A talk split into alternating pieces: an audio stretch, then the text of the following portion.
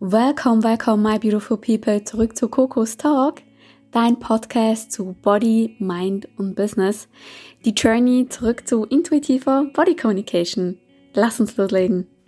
Ja, welcome zurück zu deinem Podcast über Body, Mind und Business. Ja, heute freue ich mich extrem, denn ich habe ein rotes, leuchtendes Ding, wo ich reinsprechen kann. Ich habe ein neues Mikro. Äh, danke zu Swiss Army. Ich äh, verlinke euch noch das Profil. Er macht im Unternehmen, wo ich arbeite, die ganzen Podcasts, das Marketing und so weiter. Und ja, ähm, ich bin mal gespannt, wie das Sound ist. Ihr dürft mir gerne ein Feedback geben, äh, was euch lieber ist, also ob ihr diesen neuen Sound mögt oder das andere besser fandet. Ich finde es auf jeden Fall richtig cool. Es sieht einfach nur fancy aus. Ich fühle mich so richtig professionell. Ja, daher freue ich mich. Heute ist ja die dritte Woche des Januars, das heißt das dritte Male Body. Und heute geht es darum, was hast du über deinen Körper zu sagen? So, wenn wir gucken, was unsere, was in unserem Umfeld ist, haben immer alle anderen etwas über uns zu sagen und nicht unbedingt wir selber. So. Und ich möchte eigentlich so ein bisschen am Punkt kommen, wo wir, wo du vielleicht auch siehst, das ist der Einfluss von außen. Was kommt von außen und was ist eigentlich deine Meinung? So, es gibt ja ganz, ganz viele kontroverse Diskussionen, so ein bisschen über diese Themen Body Diversity, Body Positivity, bla bla. Was ist dann wieder Body Positivity? Das wird ja dann auch wieder eingeschränkt. Eigentlich ist das ein Begriff, der wurde ge also gebrandet ist das falsche Wort, aber der stammt aus der Ecke. Ähm, so ein bisschen Minderheiten mit der Body, ähm, Body Positivity, also dass auch ähm, Körper, die nicht stereotypisch sind quasi, da darauf wurde die Body Positivity äh, gemünzt. Und heute wird es ja ein bisschen so relativ großflächig übernommen und halt auch von, von vielen, sag ich mal, Fitness-Influencern und so weiter genommen und quasi in Postings oder in eine Stimmung reingepackt. So, ja, guck mal, ich ähm, kann mich hinsetzen und äh, ich kann meine Röllchen in die Kamera zeigen, wenn ich mich setze. Ne? Das ist ja immer so, wenn du dich hinsetzt, hast du Röllchen am Bauch, das ist logisch, anatomisch ist das fast nicht anders möglich. So.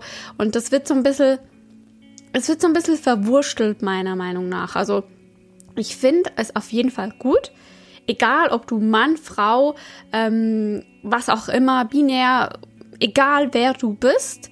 Ich finde es unglaublich wichtig und echt super, wenn du zu deinem Körper stehen kannst und, und weißt, wer du bist und ähm, auch eine Aussage machen kannst. Das ist super wichtig, verstehe mich da nicht falsch. Aber ich finde einfach dieses Branding, ja, dann manchmal auch für konventionelle Zwecke nicht so nice. So, ich finde einfach, es sollte mehr so ein bisschen, ja, wieder die Vielfalt vermitteln, so. Und man so, muss gucken, wann man diesen Begriff verwendet, meiner Meinung nach, weil ja, nur weil du jetzt zeigst, okay, ähm, ich äh, finde mich auch so und so quasi schön, heißt das nicht, dass das in die Ecke Body Positivity geht.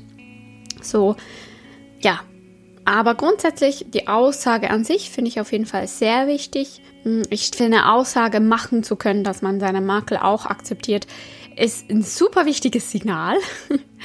ja, weil gerade hm, ich setze mich aktuell so ein bisschen ja mit verschiedenen Themen auseinander. Ähm, Pille ist ja so ein Thema und so weiter ähm, wie altert man, also das merkt man auch, wenn, wenn man älter wird. Ähm, dein Körper ist nicht gleich, wenn du 27, 28, 30 bist, wie wenn du 21 bist. Und was uns halt von der Gesellschaft vermittelt wird, ist ja straff, stramm und, und äh, schön, so. Ne?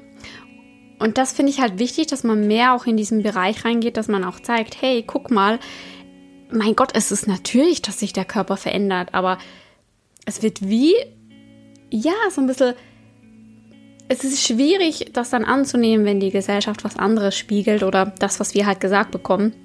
Ich schieb da so den bösen Peter so ein bisschen.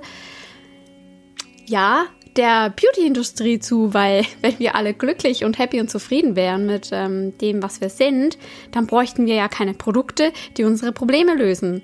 Und das ist so ein bisschen, ne, da fängt schon an. Das heißt, diese Industrie ist eigentlich dazu ausgerichtet, uns ein schlechtes Gefühl zu machen, dann auf dieses Gefühl zu reagieren und äh, eine Lösung zu haben. In der Regel ein Produkt oder eine Behandlung oder was auch immer. Genau.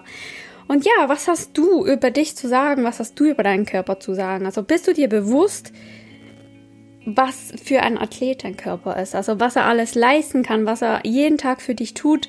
Und ähm, ich denke, da hat, hat er es nur verdient, dass du ihn so annimmst, wie er ist. Ich glaube, da ist so ein bisschen die Balance auch wichtig zwischen Motivation und Entspannung. Das ist, ich komme immer wieder ein bisschen auf, auf deine ja auf das innere Zuhören zurück, aber dass du merkst, wie viel pushen, also wie viel kann ich mich pushen und wann brauche ich wirklich Erholung? Weil das ist ja ganz, ganz wichtig. Ähm, ich bin dann manchmal so in, in einer Schuldfalle, in einer Arbeitsfalle, weil ich sehr, sehr viel selbstständig mache, wo ich denke, komm, du musst und das musst du auch noch und das und das und das auch bin dann aber irgendwie zu müde, also ich habe dann nicht mehr die Energie und dann kommt trotzdem nicht äh, was Produktives dabei raus. Vielleicht kennt ihr das. So, und ich habe aber gelernt, mein Energielevel zu respektieren. Also wenn ich merke, okay, das wird nichts mehr, dann lasse ich es lieber bleiben und gehe in die Entspannung, wie irgendwie zwei Stunden was durchzuwurschteln und dann, dann kommt trotzdem nicht was Schlaues raus. Das heißt, dass du vielleicht auch lernen kannst, okay, wann sagt dann mein Körper, hey, guck mal, kannst jetzt nicht dich mal irgendwie 15 Minuten hinsetzen und nicht unbedingt dann um äh, Netflix zu gucken, sondern einfach um dem Körper so ein bisschen wieder Ruhe zurückzugeben, wenn du zum Beispiel von der Arbeit kommst und so weiter. So, dann aber umgedreht auch weißt, okay, wann und wie dich zu motivieren.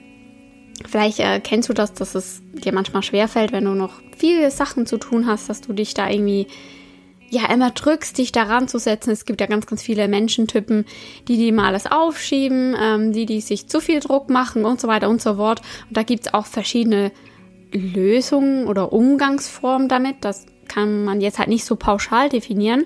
Aber ich glaube, das ist ein Punkt, wenn du rausfindest, wie du dich ausbalancieren kannst und wie du dich auch motivieren kannst in Momenten, wo du keine Lust hast, so dann bist du schon ziemlich, äh, ziemlich gut unterwegs. Und bei mir ist es einfach so, dass ich gucke, dass ich diesen Workflow beibehalte. Und ein Gamechanger für mich war, mh, mm, mir die Arbeitseinteilung so zu machen, dass ich da auch Lust habe, mich ranzusetzen. Also, dass einerseits ne, Körper mein Kopf findet, ist okay, mein Energielevel findet, ist okay, weil es nützt nicht, wenn du zwei Stunden am Stück durchhasselst und danach irgendwie vielleicht fertig bist. So, ich habe gelernt, kleine Pakete zu machen. Also, anstatt dass ich zwei Stunden gearbeitet habe, setze ich mich 20 Minuten an eine Sache ran und mache dann die nächste Sache, weil das nämlich dann dir hilft, so ein zufriedenes Gefühl zu geben. Also, du guckst, okay, ähm, ich habe heute voll viel erreicht, dies und das und so. Und trotzdem bist du mit allen To-Dos irgendwie so ein bisschen Aschur. Ähm, ich weiß nicht, wie das auf Hochdeutsch sagt. Ich weiß auch nicht, warum wir Aschur sagen, aber ja, ihr wisst, was ich meine. Einfach so ein bisschen auf dem aktuellen Stand und nichts hinkt hinten nach, was dir dann wieder ein schlechtes Gefühl gibt. Genau, also sei dir wirklich klar, was hast du über dich selber zu sagen und vertrete das knallhart. Auch wenn diese Stimme kommt im Kopf, ja, aber bla bla und so weiter und so fort. Nee, so, du kannst auch mal neue Sachen ausprobieren und wenn du findest, ich würde gerne vegan sein oder ich würde mich gern gesünder ernähren oder ich würde gern, keine Ahnung, ist ja komplett egal, dann mach's einfach. Probier's einfach mal aus und es kommen wirklich echt coole Sachen raus, wenn man sich einfach mal ransetzt und es einfach mal wagt. So.